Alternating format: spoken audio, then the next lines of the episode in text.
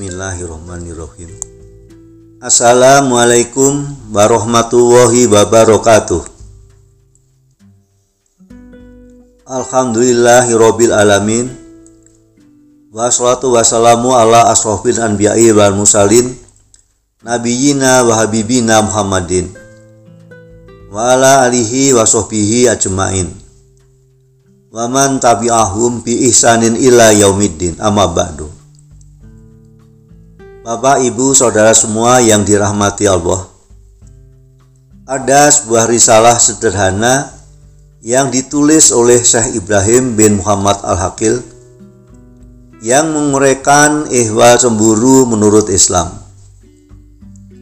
Lewat karyanya yang berjudul Al-Giroh Baina Asyari wa Al-Waqi. Syekh Ibrahim hendak menegaskan hakikat perasaan cemburu atau giroh ini. Menurut Islam, giroh atau rasa cemburu ini sama sekali bersih dan terjauh dari birahi dan nafsu duniawi. Cemburu dalam bahasa Arab memakai kata giroh. Yang dimaksud adalah kala seseorang menyaksikan sendi-sendi dan ajaran agamanya dilecehkan dan tidak diindahkan, hatinya bangkit merasa tergugah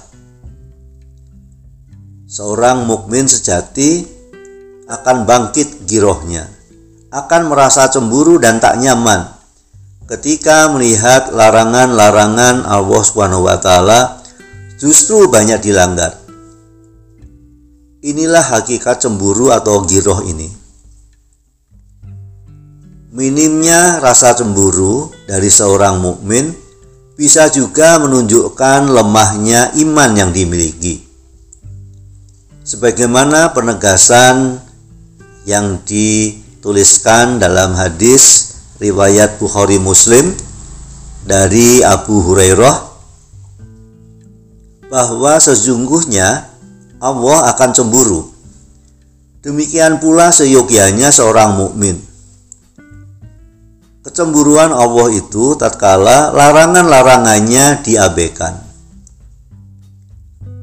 Rasulullah Shallallahu Alaihi Wasallam merupakan sosok mukmin yang paling memiliki rasa cemburu atau giroh dalam arti syar'i ini. Ditegaskan dalam hadis riwayat Muslim dari Abu Hurairah bahwa Rasul menegaskan dirinya merupakan figur pencemburu dalam pengertian syar'i dan Allah lebih pencemburu lagi. Dan para sahabat merupakan generasi berikutnya yang mewarisi rasa tersebut, rasa cemburu tersebut, rasa giroh tersebut.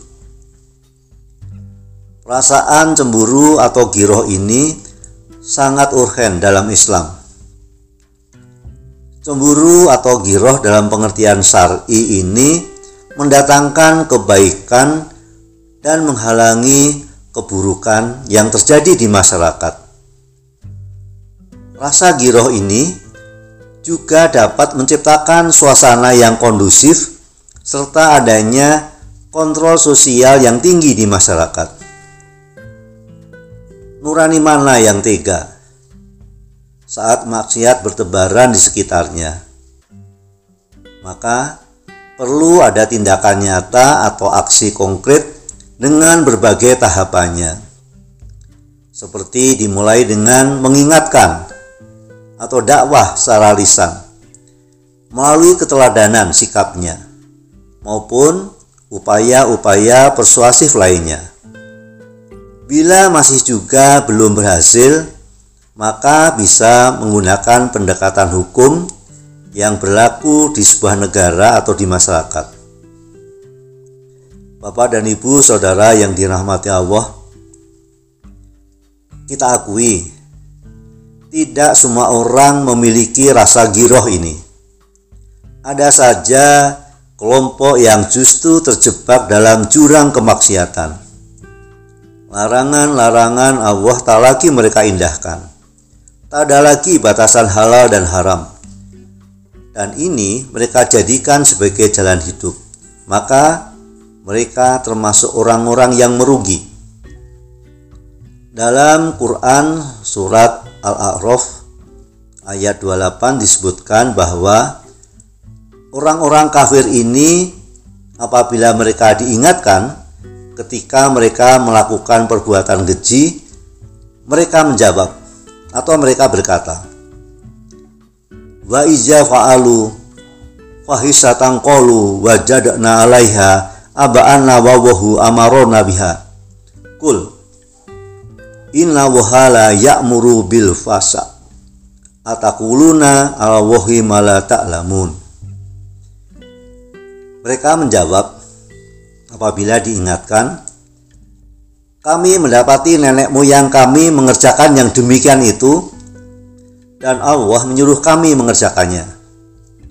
Katakanlah, sesungguhnya Allah tidak menyuruh untuk mengerjakan perbuatan yang keji. Mengapa kamu mengada-adakan terhadap Allah apa yang tidak kamu ketahui? Faktor penyebab menyusutnya rasa giroh atau cemburu ini antara lain adanya tindakan dosa dan maksiat yang masih dilakukan. Ini kaitannya dengan lemah kuatnya keimanan seseorang. Apabila kuat imannya, tentunya juga akan dibarengi dengan memiliki giroh yang tinggi. Ibnu Al-Qayyim dalam Ad-Da'wa Ad-Dawa mengatakan salah satu dampak perbuatan dosa yakni memadamkan api kecemburuan dalam hati, akan menyurutkan rasa giroh dalam hati. Padahal api tersebut merupakan senyawa penting untuk kelangsungan hidupnya. Suhu panas cemburu atau giroh ini akan dapat mengeluarkan dan mencegah terhadap tindakan dan sikap keji.